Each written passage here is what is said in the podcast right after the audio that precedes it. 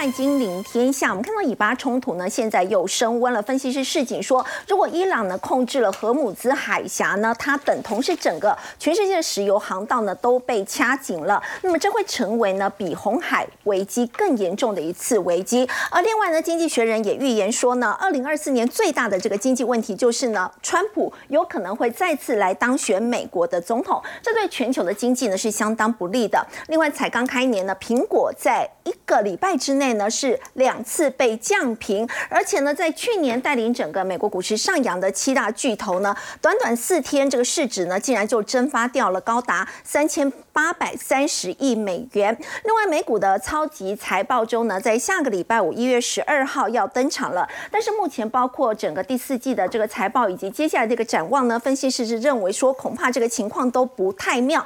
还有呢，会议下调了中国呢总共四大资管公司的这个平等，而且这当中呢有三家公司呢其实整个被列入了负面观察名单，这也显示说中国大陆的经济状况是持续在恶化吗？另外在台股的部分呢，开年四个交易日哦，竟然下跌就超过了四百点。现在国家队呢，包括了投信还有八大公股行库呢，是分三路要护住台股。那么到底接下来这个一个礼拜的时间，还有没有所谓选举行情可以期待呢？我们在今天节目现场为你邀请到正大金融系教授殷乃平，大家好，前基金经理人温建勋，斐卡大家好，资深分析师陈威良，大家好，资深分析师林有明。大家好，好，我们先请教建勋哦。现在以巴冲突升温了，分析师市井说，如果到时候伊朗真的控制了整个荷姆兹海峡，那等于是整个石油航道都被掐紧，它的影响会比红海危机更大吗？好，那个斐鱼哦，现在可以说是中东的危机是战战云密布啊哈。现在最新的一个消息是说呢，荷姆兹海峡有可能会被掐住。我们先来看一下这个上一下地理课好不好？荷姆兹海峡其实这边是红海。好，这边是红海，那这边是荷姆兹海峡，那一边就是伊朗哈，一边就是沙地阿拉伯，那这整块呢就是这个呃沙地阿拉伯半岛哈。那荷姆兹海峡为什么这么重要呢？我们先讲，全球有百分之二十的石油要经过这里，嗯，好，全球有百分之三十的天然气要经过这里，哇，有没有很严重吧？好，所以我们讲说，而且这河姆兹海峡看起来好像很宽，但其实没有，它这边到这边最近只有三点九公里，也就是说，不管是伊朗还是沙地阿拉伯，或者是一些其他你要捣乱的组织，我要任何的监射的武器，因为它只有三点九公里啊，对厉害一点的游泳都游得过去了嘛，所以我要在这边要捣乱，随时都可以捣乱，有没有？我们讲说，现在现在进行式是红海嘛，红海在这边，它其实只是货物。就是说，你亚洲的货物要经过这边哦，红红海到欧洲是，这是货，这是货物的走法。但是我们刚才讲了嘛，全球百分之三十的天天然气，百分之二十的这个这个石油都是经过荷姆兹海峡，所以荷姆兹海峡有什么中东的总枢纽之称啊，所以它变得很重要。万一这边被掐了，全球的天然气、全球的能源就会大乱了。那为什么讲说这个荷姆兹海峡现在有可能会出现动荡的情况？我们讲说它很重要了嘛。对。那为什么它有可能出现了什么情况呢？我们讲说它这是伊朗这一大块是伊朗。好，那伊朗最近出现了一些情况，出现了一些暴动哦。好，你看有恐怖攻击。是。北云可能讲说中东不就常常恐怖攻击，这好像也没有什么。但其实这个字不太一样，容我慢慢跟大家解释一下，好不好？伊朗有一个叫做革命卫队的前指挥官叫苏雷曼尼，好，他这一次是逝世四周年，那四周年大家就帮他做一个这个呃纪念的活动，就没想到恐怖攻击死了八十四个人，哇！我们先讲这个苏雷曼尼是谁，他其实有点像是伊朗的这个民族英雄，他是一个前指挥官，他所以帮伊朗打了很多的胜战，所以他在四年前是被谁炸死的？被美国炸死的，啊，所以跟大家讲一下。伊朗，你本来就跟美国是站在两边的嘛？就对伊朗来讲，美国你就是美帝，美国你就是这个插手我中东的利益，关系就不好，本来关系就很差。结果四年前你又把我这个革命卫队的等于算民族英雄苏雷曼尼给炸死了。然后呢，他死的时候，你知道伊朗当地有数百万人跟着去送葬，哦，数百万人，所以你就知道这个苏雷曼尼在伊朗里面的地位，他的地位，他的地位。结果没有想到这一次。呃，四周年的这个纪念又出现了恐怖攻击。好，我们讲说找真凶嘛，找凶手嘛。伊朗下的凶手呢，可能有两个。他的仇家有两个啦，一个是 ISS ISIS 的这个呃恐怖组织，另外一个是美国。那美国一开始就说这不是我做的，他一开始就说很遗憾。那 ISS 就说他先组织，他先承认这件事情，就说 IS 就说这是我做的。好，那是这件事情才刚发生，才不到一天。那伊朗现在还在停看停的阶段。是好，因为呢，我们讲说红海，红海现在不是在这个有相关的，在美国有有对被攻击嘛，对不对？所以他现在很多的那个像马士基都已经停航。对对对，那其实伊朗也有介入这边的这个局势，所以伊朗现在在想说，你现在到底是美国又在介入吗？是不是这种情况？如果真的是的话，我是不是考虑荷姆兹海峡，我要加以报复，以眼还眼？全民皆兵的以色列现在有一个主播被拍到，我在播新闻的时候。背后居然背了一把枪啊！肥玉，哇，你看到没有？背后一把枪，后面就是有别麦克风的这个上面，其实这是一把枪。那你刚刚这个稍微。看一下这个角度好不好？就是在这个比麦的麦的地方就别了一把枪。但他其实把它放在椅子上的，他其实挂在他腰间的是一把枪，一把真枪。我觉得哈，这个主播不是为了要博版面，因为你看这个角度，他其实是被拍，他不是自拍。对，哦，这个就显示了以色列就是全民皆兵，而且连女生也都要上战场，连上播新闻的时候也都别了一把枪在身上的一个情况。所以想说，以色列目前来讲哈，可以说都还是。没有从这一次的恐怖攻击当中去结束，你知道吗？好，我们讲说，现在以色列跟哈马斯好像已经告一段落，因为哈马斯好像被击毙很多人，哈马斯也示弱了，我也跟你换服了。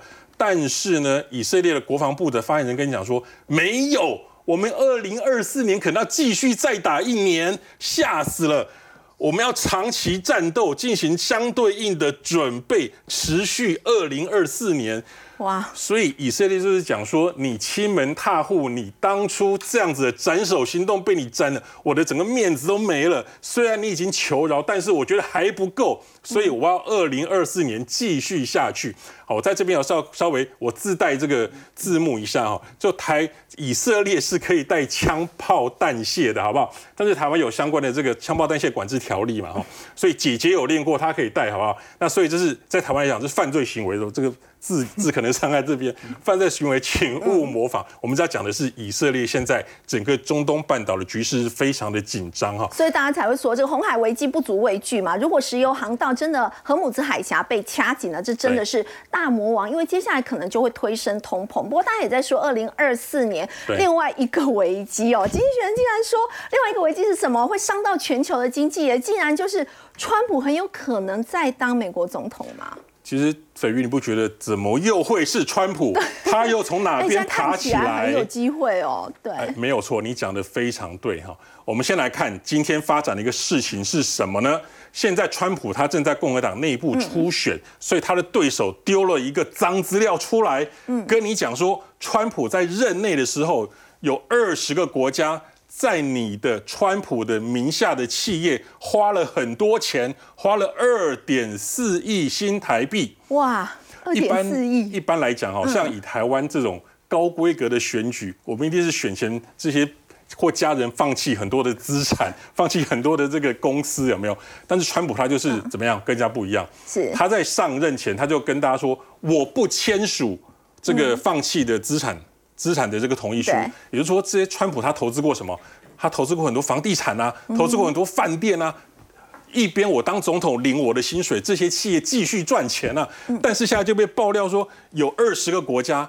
在他任内花了二点四亿，在他的企业是，而且让大家觉得更不可思议，这二十个国家里面竟然还包括中国，哎，不只是包含中国，而且中国花最多，盘最大，最大金主。也就是说，我要拿最凶，但是我要骂最凶，这些都不是乱讲，这个都是根据他的对手来公告的一些情况哈。就是说，在花费了七百八十万美元里面，中国就花了。五百五十万美元之多，等于花了百分之八十啊。那沙地阿罗排第二，就第二个盘子可能是沙地阿拉伯。那他们钱花在哪边呢？我们不是讲说川普投资很多房地产吗？很多饭店吗？那这些中国大陆官员就是可能借由去借住饭店之名，里面到底有没有不当的收受贿赂，有没有不当的金流呢？这些都是美国政府现在可能要再去查的情况。现在有有爆料说，每晚租金超过一万美元啊，这些是不是合理哈？是。但是我要跟大家讲，川普他现在有很多官司在身上，对不对？对。好，他被起诉的罪名包括什么？对于这些机密机密的文件没有妥善的处理，然后也涉嫌这个金融犯罪，然后也涉嫌不承认二零二零年的这个选举结果，他想要推翻，这些都被起诉。嗯，可是为什么越起诉他的民调却掉不下来啊？现在各位观众，我们选举台湾的选举快要这个最后十天，可是美国是年底要选举，所以美国现在在党内初选的一个阶段。嗯，那美国的党内初选的阶段。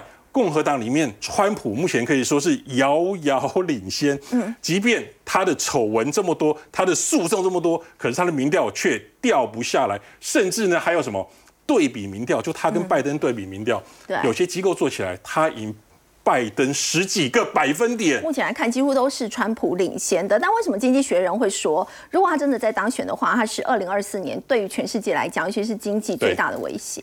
好，他的。不确定性因素太高了，嗯，就是他可能是美国最大的不确定因素，因为他以前是商人嘛，对，他商人什么东西都以利益为重，他自称什么？他自称就是关税人啊，什么东西都要美国利益优先，让美国再次强大。对于中国大陆，他要把他最惠国待遇取消掉。嗯好，那这要取消掉之后，那很多中国大陆进来的这个。关税是不是就变贵了？对，那美国的通膨是不是可能就会有一些相关奇怪的问题？嗯，好，就可能打不下来。然后相关的贸易战是不是可能也会起来？因为它要对所有进口商品课征百分之十的全面基础关税，这个税率很高哎，很高啊。对，而且重点是哦，川普有时候欢 key 欢斗，有时候这样，有时候那样，一个晚上哦。你股市一下从多变空，从空变多，就是因为他的一句话。如果真的这样做，真的会有全球贸易战的问题。这种风险其实是很高很高的。我们刚才讲说，川普已经这么多罪了，为什么他的民调打不下去，还越来越起来？就是因为现在美国有点失控的状况，你知道吗？美国为什么失控？就百分之六十六的选民觉得现在治安太差了。美国只有什么好？美国只有经济好啊，只有股市在创高啊。但是百分之六十六选民认为现在都是枪。都是贩毒，特别是贩毒问题很严重。嗯，好，现在有现在美国在每年有十万个人是死于吸毒。嗯，好，所以是让民怨很沸腾。所以即便说乱世出重点，乱数出奇人，才会出现川普这样可能会当选的情况。不过，川普的话，他也说，如果他自己没有当选的话，美股就会面临史上最大的崩盘。也的确，在他过去任内的时候，好像股市也是表现还不错。你不觉得这很明显的 情勒吗？你不选我就要大崩盘，哪有这种事情？哦，他就说，其实现在涨啊，都是因为期待我我要上台。他自己讲的是这样讲。那如果没上台呢，就会出现一九二九年以来的史上大萧条。这么奇怪，这么跳痛。这么不按理出牌的，就是可能下一任川普又回来了。好，刚刚建勋带我们看到呢，经济学人认为说，如果美国前总统川普他在二零二四年的美国总统大选再度当选的话，那恐怕会是今年最大这个对全球经济最不利的一个因素哦。不过我们说到呢，未来如果说川普再度来当选美国总统的话，那么会不会美中之间的科技战会变得更加的恶化呢？尤其对中国经济的影响，我们要请教有明哥，惠誉呢，它下调了中国大陆四大国有资产，现在是整个被惠誉给降平了。那我们也说。说到哦，这个在二零二三年持续在金融反腐的部分嘛，超过百位的金融官员被查，为什么整个信贷领域它会是一个重灾区？好，我们先跟各位来分析一下 中国经济的一个这个命脉哈。呃，当然基本上后面有三道防线，嗯，最后一道防线是央妈，然后倒数第二道的一个防线的话是四大银行，嗯，好，就是你看到的什么工商银行啊、建设银行啊、农民银行等等，然后倒数的第三道就是所谓的资产。就是资产管理公司，它主要就是在管理这个中共的，好，就中国整体国家的一个资产，所以这一块的一个防线如果垮掉的话。那就会影响到后面银行所有连环的一个问题。那现在的话，因为这一段时间里面，会议一直没有在评所有所谓中国四大这个资产管理公司。好，因为以前他收了很多地方的烂账，但是呢，会议都没有这个地方去处理。但是会议现在开始已经开始把它降平。那把它降平了之后呢，我觉得财务状况不佳之后，官方的支持度势必就会降低。那这个也会影响到国际投资人对这个整个中国经济的一个观感。哪四大这个资产管理公司呢？第一。个是中国信达，第二个的话是中国东方资产，第三的话是中国华龙，第四中国长城资产。这一些公司在二零一五年地方债危机的时候发生了很大的一个作用，它又等于是洞庭湖跟鄱阳湖一样调节阀，所以它调节了中国的经济，在当时度过了危机。但是经过了这一段时间之后的话，包含像中国信达状况还 OK，还算稳定，然后它这个部分是从 A 下调到 A minus，然后中国华银跟这个中国长城银行的话，直接从 BB BBB 加，然后直接调降往下调调了一级啊，就 Triple B。那中国信达的一个状况是稳定的。但是其他呢，都变成了负面观察名单。那这个的话，就等于一只脚已经伸到黑名单里面去。意思就是说，其实他已经昭告全世界所有要投资的人，说这个地方已经开始出现了一些问题。只是我没有把它讲的这么明显。你总不能让它等到它变成了 B B B 减。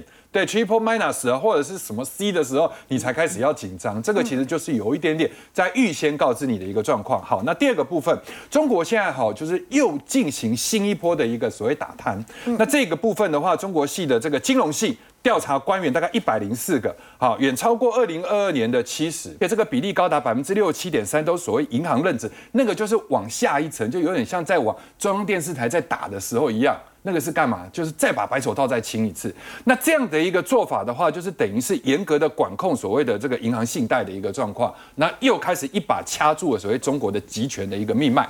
那再来的话，现在的银行已经在中国不是所谓的金饭碗，搞不好连铁都不是了啊，变成铜了。那银行现在在缩减所谓差旅支出，我们说一叶知秋，就这些人其实已经没有办法再搭所谓商务舱，他们 对。其实我觉得在商务舱，如果你讲出来，在中国的话，很可能会被嘘。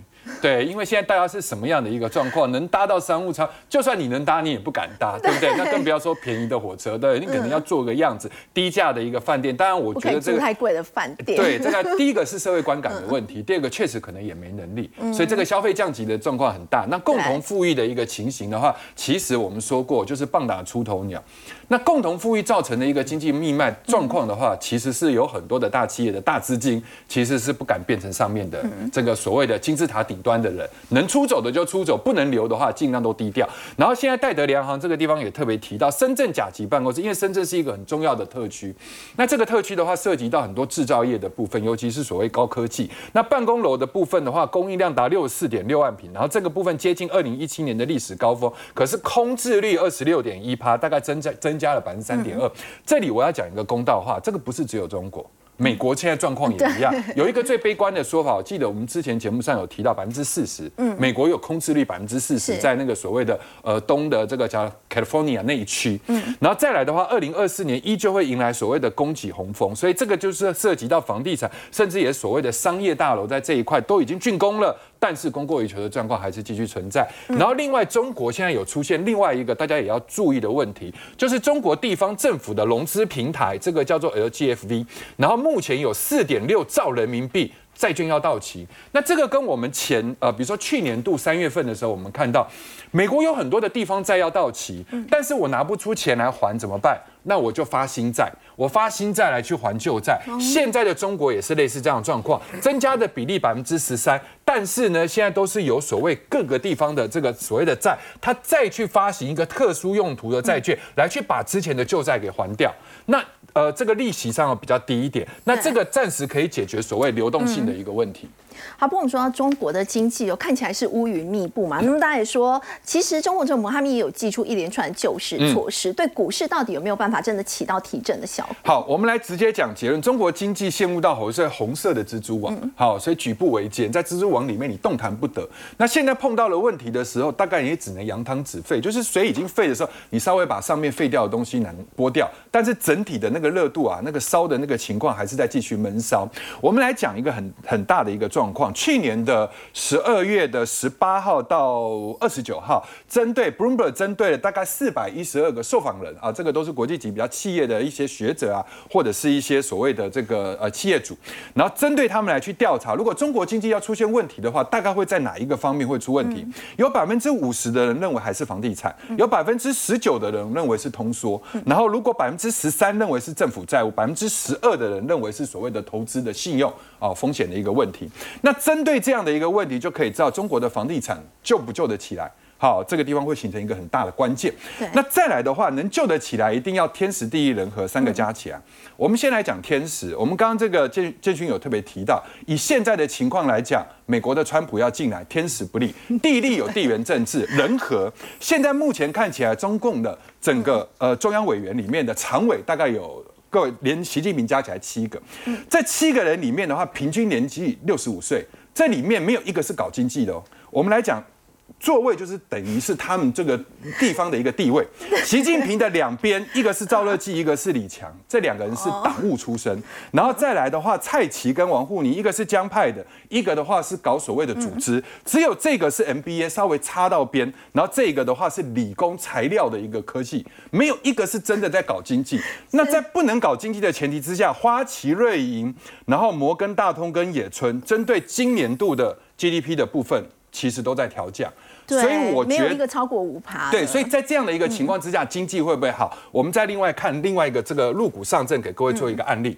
去年的八月二十八号的时候，发生一个叫入股惨案。嗯，为什么叫入股惨案？因为它的前一天八月二十七号的时候，当时天时地利人和都有了，就是美金在重贬值，利率也下来了，人民币也在升，所以当时的中共啊，这个地方的财政部监管就宣布了调降印花税多项呃措施，四件齐发。嗯，四件齐发的情况之下的话，隔一天的入股居然开高五趴。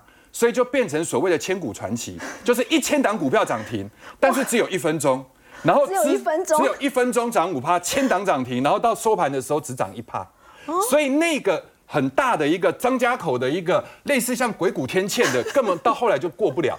它的低点叫三零八九，各位跌破了之后上去就上不去了。哦，所以现在如果说你中国再用什么样的一个措施，我还是说过举步维艰，这个地方上去了还是要下来。因为在没有看到任何更刺激的一个情况之下，如果只是用旧有的思维的话，中国经济的股市，我认为应该好不起来。好，刚刚有明哥带我们看到，目前来看，整个中国大陆的股市呢，还是不太乐观的。那么在美股的一个部分呢，我们说到，在今年开年以来，好像这个走势也不太妙。科技七大巨头四天的市值就蒸发了三千八百三十亿美元了。我们要请教微良，尤其在苹果，它短短一个礼拜之内两次被降平，哎。好，那最近呢，科技巨头因为涨多拉回，我觉得这其实不足为奇啦。但是呢，股价下跌其实最怕三件事情。那我们分别来看一看什么事情哦。第一件事情呢，被调降平等。嗯，啊，因为基本上呢，最近苹果股价被降平等哦，这个牵动啊，整个包括台湾的供应链都受到影响了。最近呢，多头的气势受挫。那理由是什么呢？主要就是 iPhone 的需求被抑制。那我想，因为其实呢，苹果的 iPhone 销售啊，美国是第一大市场，那第二大就是呢，中国。所以其实代表，其实苹果在中国这个扎根扎的比较深。嗯，所以呢，当中国的买气减少之后呢？苹果的 iPhone 销售自然就受到了冲击。那当然还有呢，包括生产制造的问题。所以呢，苹果呢这些年其实陆续带着供应链呢，要做中国加一的策略啊，分散呢生产基地到越南、印度、墨西哥等等哦。但是呢，问题是你在整个生产供应链。大搬洗的过程当中，一开始一定没办法达到所谓的规模经济，所以相对而言，这一段阵痛期，它的成本就会垫高。好，除非呢，将来就是呢，整个规模都拉大到你几乎可以比拟呢，就是中国的规模，否则呢，在这个移动的过程当中呢，这些成本，苹果它还是要面对，还是必须得去做吸收或者是牺牲。因此可以看到它的一个呃，在财务数据上面呢。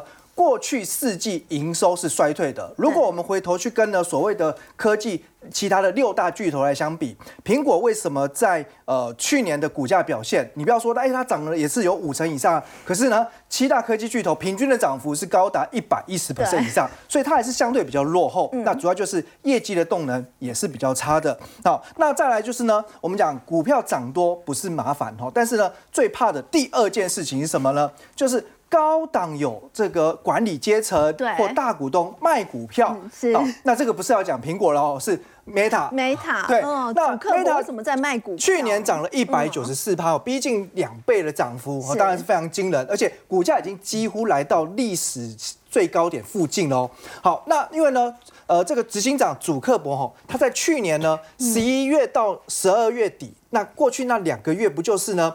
整个美股最强劲啊，而且呢，科技股可以说是呃加速度喷出的那个阶段吗？那结果呢，它竟然在每个交易日哦两个月的时间里面，每天都在卖股票，天天都卖股票。对，那现在你回头想，哎，这个卖股的时机哇，这真的是很厉害哈。对，那累计呢，呃，卖出大概一百二十八万股哦，那大概就是套现了四点二八亿美元哦。说实在话。呃，这个四点二八亿美元哦，对照，因为它持有十三趴的股权，总市值大概一千两百五十亿美元，大概只有呢，呃，这个差不多百分之三哦。我觉得在筹码面它不是太大的问题，可是，在心里面，这个是让市场其实是会没办法安心睡觉的哦，所以这个要持续留意哦。那当然了，第三件害怕的事情就是呢。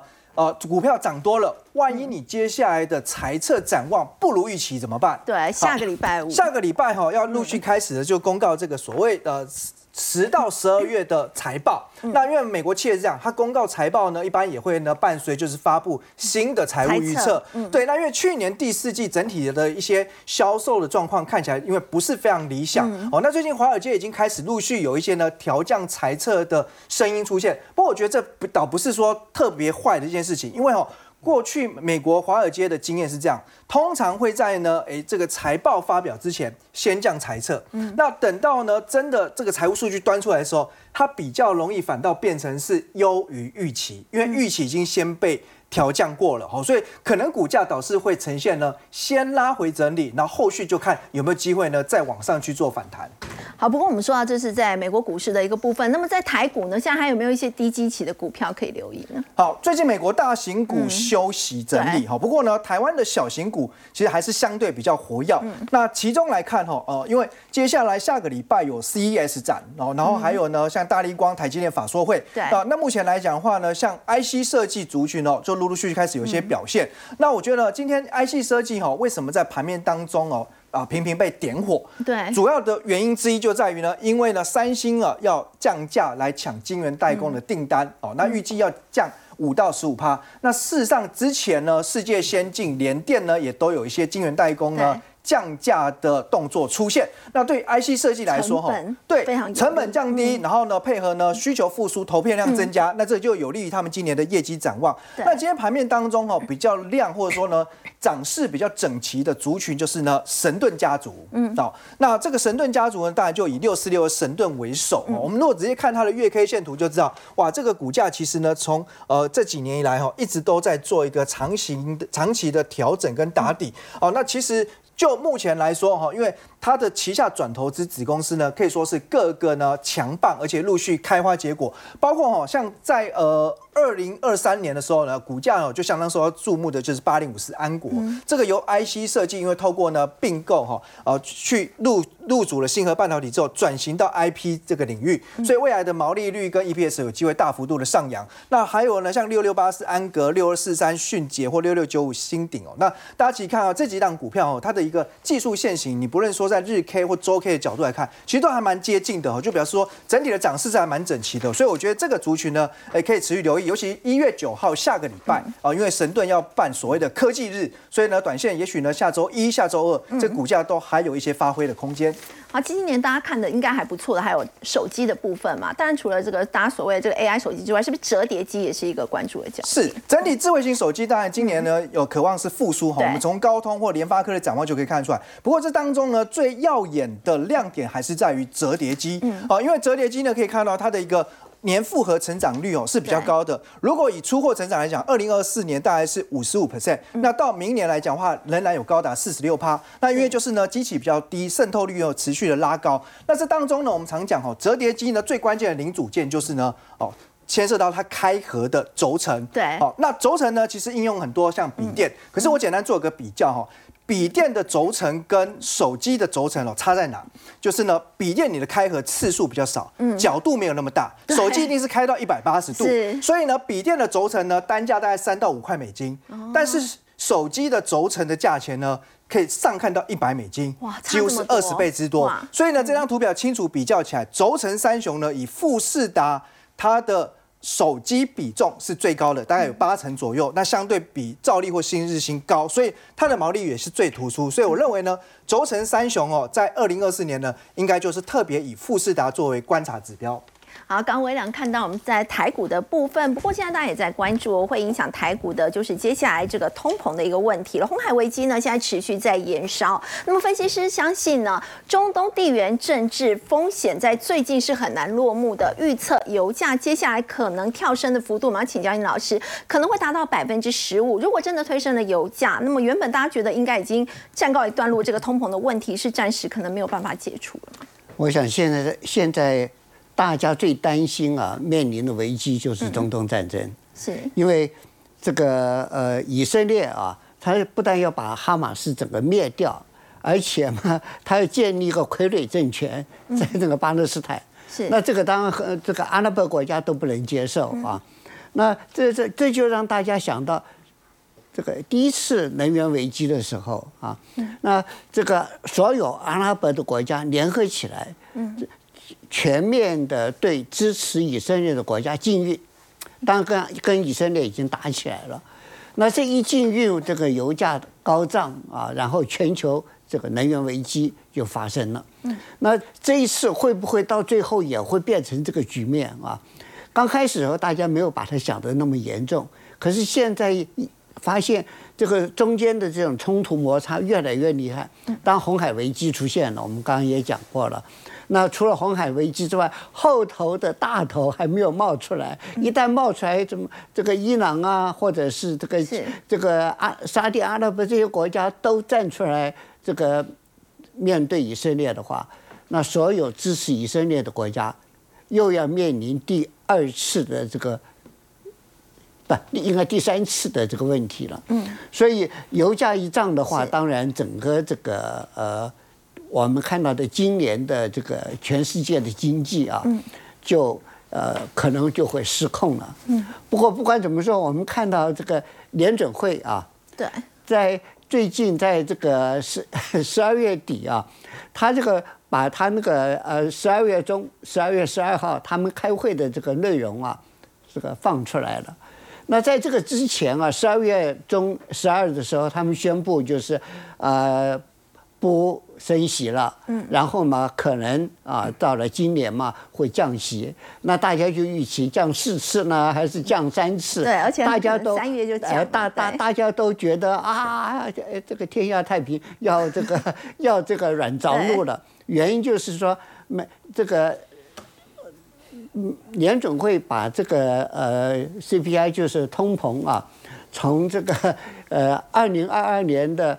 六月九点一，一下降到今去年的十一月的三点一，是，所以很多的有有一些这个华尔街人就说，哇，这个是从来没有见过这个年准会这么能干啊，能够达到这么大的这，能够这么快就达到这个目标，而且美国的经济并没有出现这个大的危机、大的动荡，因为美国第三季还有百分之四点多的这个经济增长。在这个过去很难看得到的，所以说在这种背景之下，华尔街大家股票就开始大涨。嗯，那到了到了这个去年年底的时候，这个记录一冒冒出来啊，呃，大家傻眼了。原因是什么呢？原因就是说联联准会表示啊，在在会议里面表示说，它的。利，它这个高利率啊，会继续维持下去。对，啊，这不会一直到他们确认通膨被控制了，嗯，而认为很多不确定的因素存在，造成的就是他们不敢啊随便的放手。这个消息一出来以后，大家三月减息的机会没有了。嗯，啊。那呃，所以殷老师觉得三月要降息很很难了，很困难，他们也不会，因为原因就是我们刚刚看我们看到的很多这些因素，呃，不确定的因素都有可能推升通膨，都都都冒出来了，所以说这个就变成下面一个大家正在最担心的状况。当然还有一个就是刚刚讲的这个美国总统选举，啊，这个总统选举大家就担心什么呢？担心呢，不只是川普当选 啊，而当选在这个互相竞争的情况之下啊，会出现了社会冲突、动荡不安，是。整个这个社会出现了一些危机。那这种危机的话，就带来一些新的问题啊。所以这一次没有办法像过去两次降息循环一样，今年殷老师觉得大幅降息的可能性不高，而且降息的空间你觉得只有三到四码而已吗？呃，降息的空间要等到可能是六月份以后再去看了。哦在，因为六月时间六月以前就整个往后延。对对，嗯，对，那当然，在这种情况之下，我们看我们的台湾的状况啊，我们台湾的物价，我们的五大啊，台湾的这个呃机构，就是我们的主计处、央行、中研院、中经院、台经院，都估计明年的物价在百分之二以下，通通膨的利率，而我们的这个经济成长 GDP 啊，都接近百分之三以上。嗯，所以都都都都是很乐观，而且估计我们的电子业呃这个电这个这个呃，因为国外嘛，这个存货减少，电子业出口会增加，所以我们的经济会好转。嗯啊，那在这种情况之下，有的时候大家就会觉得说会不会太乐观了一点？首先我们讲的油价这些对对这个问题之外啊，另外还有一个问题是什么呢？我们的央行啊，过去一直把这这个别的国家都贬得多，我们台湾贬得少，这样的话，让我们台湾受到国际通膨的压力会比较小，我们的进口物价相对的就上升的比较少嘛。可是到了去去去年下半年，发现我们的出口在减少了，所以逼得央行开始放手贬了。嗯，这一放手贬，今年还是会继续贬下去。这也就是我们进口的物价，因为央行的贬值会提高了。嗯，那除了这个之外，我们讲呢，选举完了以后，中油跟台电它亏损那么多，它要慢慢的恢复原来的价格。嗯，那个时候油油价跟那个电价电费也会上升。嗯，那整个这个价格在一调整的时候，我们能不能够维持百分之二以下的这个通膨？通膨还能不能压在，两因为？因为我很简单嘛，九十十一三个月，我们的通膨就上升到三的上下了嘛。是那再往下走，要它跌很难。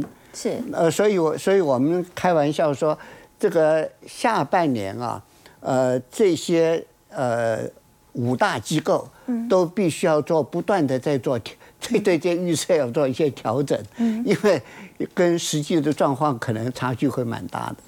好，我们先休息一下，稍后来关心的是在选前国家队呢要救台股，积极敲进高股息的 ETF。不过到底是要买这个套餐还是单点？很单点去领息会比较划算呢？我们先休息一下，稍后来关心。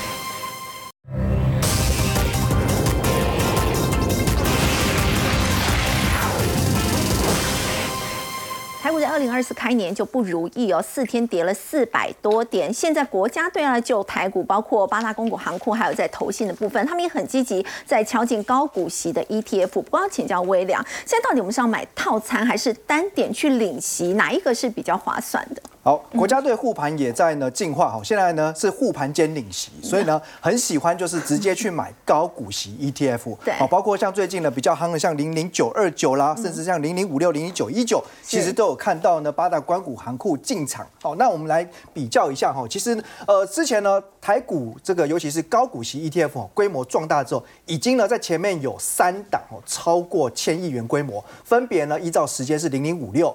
八七八，然后再来就是九二九。那现在呢，在本周最新一档哦，突破千亿元的，就是呢零零九一九。这是一档呢在灾难当中长大的孩子，因为它是在呢二零二二年十月成立的哦，所以成立到现在大概就是一年多三个月左右的时间。哦，那我们知道，因为台股哦在前一波回档修正的谷底，就是在二零二二年十月，当时大家其实不看好行情，没有信心，而在那个时候募集的新 ETF。想当然而认购的人很少，所以一开始呢，它十十五块钱成立的时候，规模只有三十五亿。哦，那投资人只有一点二万人。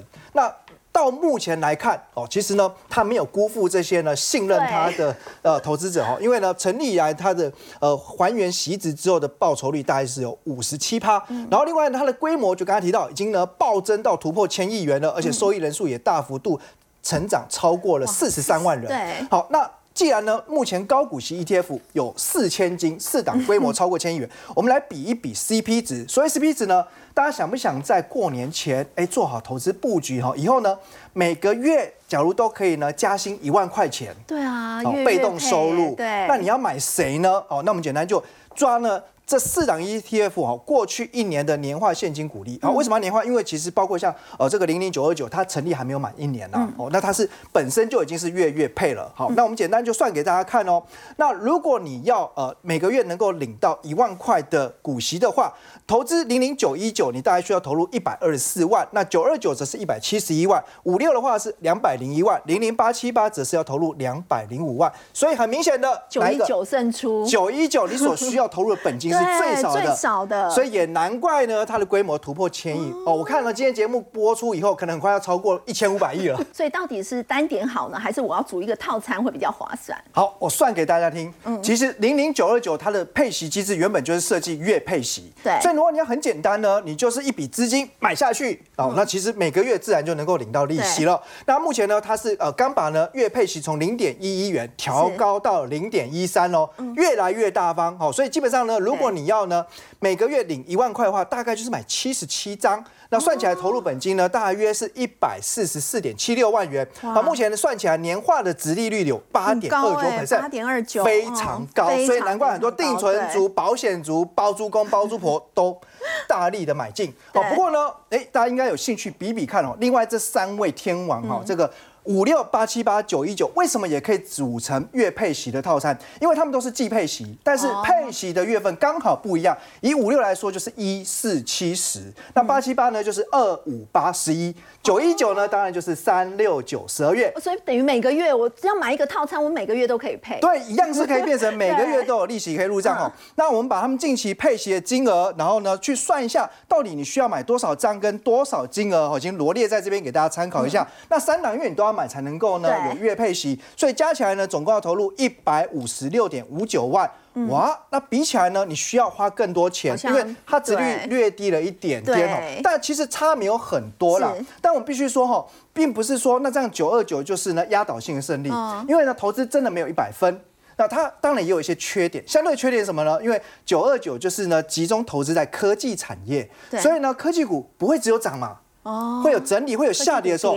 那如果跌的时候，未来它的配息会不会受到影响呢？有可能。对好，那再加上就是说呢，五六八七八九一九，其实它有包括比较多的产业跟个股，所以哦，这这三三个强棒，如果假设了，嗯有任何一个强棒呢，稍微它的配息率或它的净值成长受到一点波及影响还有另外两个还有另外两个可以挺身而出嘛。是哦，所以这三个就是呢组成一个团队打群架，所以有它相对的优点，所以未来还是有可能呢，哎，能够呢配息、殖利率追进，甚至呢超越。所以我觉得这个还是看大家分散风险啊对你比较希望分散风险，还是你觉得呢我就是简单，而且呢我就是看现在殖利率越好，就是呢越漂亮。那大家可以不妨呢去做个比较跟参考。好，我们先休息一下，稍后来看到是 AIPC 指标股呢，在去年底的时候呢，明明涨势很凌厉哦，不过今年却感觉有点涨多休息了。这个后市要怎么看呢？我们先休息一下，稍后来了解。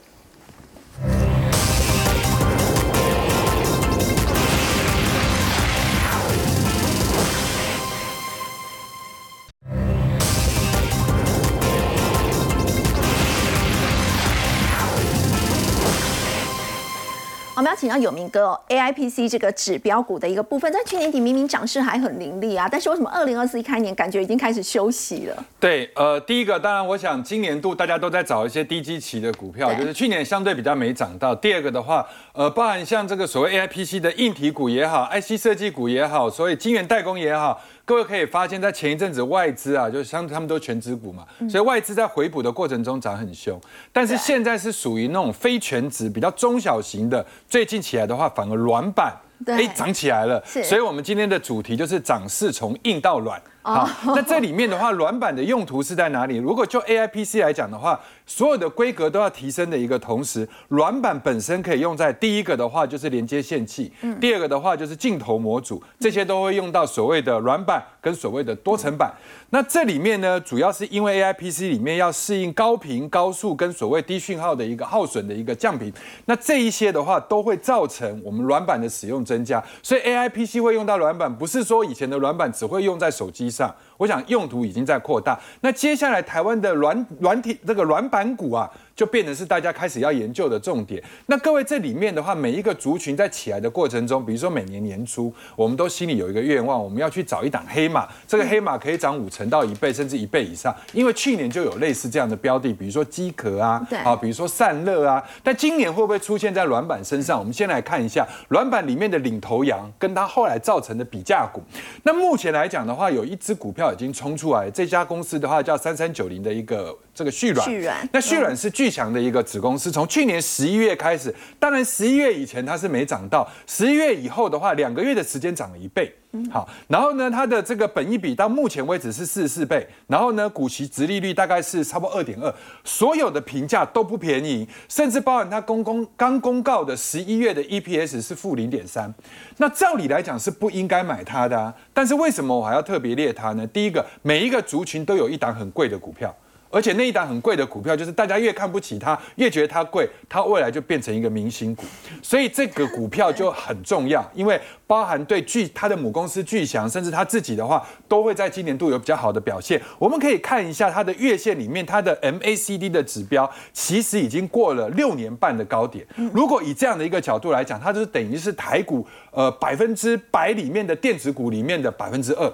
非常非常的强，那它所延伸出来的比价股就是这个所谓的六八三五的元裕。那元裕这家公司的话，就变得比较亲民，本一比十八倍，股息直利率四点三。这两个礼拜它的一个这个 MACD 也准备要创高，但是因为相对位阶低，涨幅还没有那么高，大家可以留意。好，我们先休息一下，稍后来关心的是呢，三星手机发表会呢即将要登场了，聚焦的 AI 功能，为什么在接下来反而是苹果的手机居于下风呢？先休息一下，稍后了解。Bye.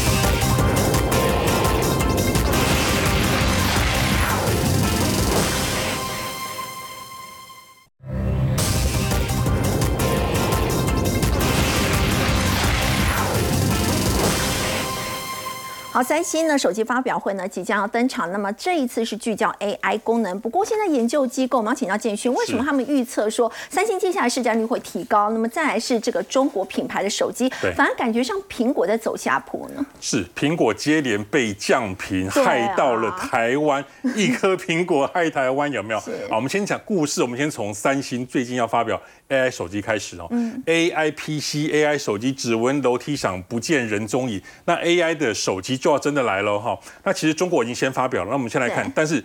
三星在一月十七号，好就发表了 Galaxy 二 S 二十四，它的一个旗舰机嘛，好，它是主打它有即时通话翻译的功能。嗯，其实这个功能我觉得其实还蛮实用的哈。对，就譬如说我们在国外在坐飞机或坐捷运或者坐火车，这个它都都讲英文嘛。像我们这个没有出过国的比较糟的，这个英文比较差，但它可以透过这个即时翻译功能跟我讲现在到什么站，我该不该下车了哈。那如果在跨国公司里面，就可以用即时翻译的功能跟你其他国。家同事吵架 有没有？就像以前我们这个同事之间有时候不同意见，就是英文不好，所以就吵输人家。好，没有关系。现在 AI 手机来了哈，那这些 AI 手机里面呢，看 Galaxy 二十四里面，大概台积电是负责代工了哈。那三星，大家当然自己半导体又代工。那 GS 是屏下指纹，那还有经经济的话是石英元件，那都是相关的供应链。那你刚才讲说，像三星，它折叠手机推出两年。